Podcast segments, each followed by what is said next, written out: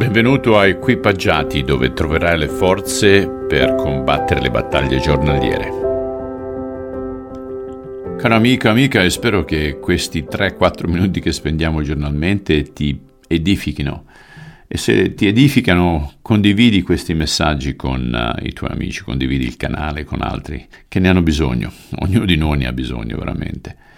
Oggi finiamo il capitolo 19 del Vangelo di Matteo e leggiamo dal versetto 16 al versetto 30.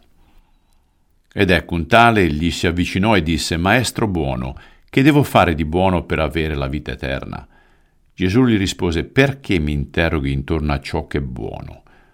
Uno solo è buono, ma se vuoi entrare nella vita, osserva i comandamenti.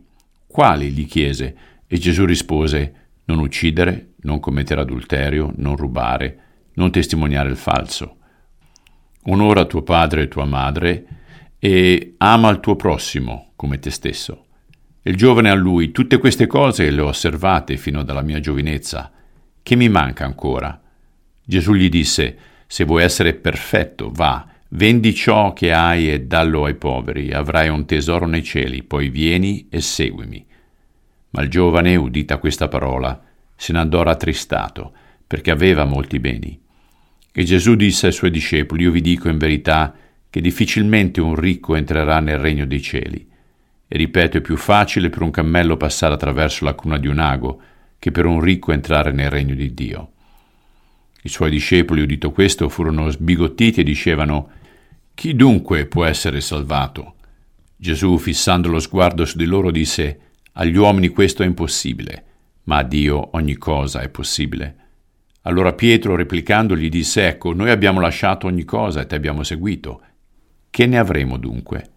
E Gesù disse loro, Io vi dico in verità che nella nuova creazione, quando il figlio dell'uomo sarà seduto sul trono della sua gloria, anche voi che mi avete seguito, sarete seduti su dodici troni a giudicare le dodici tribù di Israele e chiunque avrà lasciato case, o fratelli, o sorelle, o padre, o madre, o moglie, o figli, o campi a causa del mio nome, ne riceverà cento volte tanto e erediterà la vita eterna. Ma molti primi saranno ultimi e gli ultimi primi. Padre, per alcuni di noi ciò che possediamo ci possiede e io prego che non sia mai a livello tale come quest'uomo ricco, che rifiuta di seguirti, perché è troppo difficile lasciare le cose che l'incatenano. Spezza queste catene per noi, nel nome di Cristo. Amen. Caro amico, amica, ricorda che sta a te decidere come andrà la giornata di oggi. Ciao.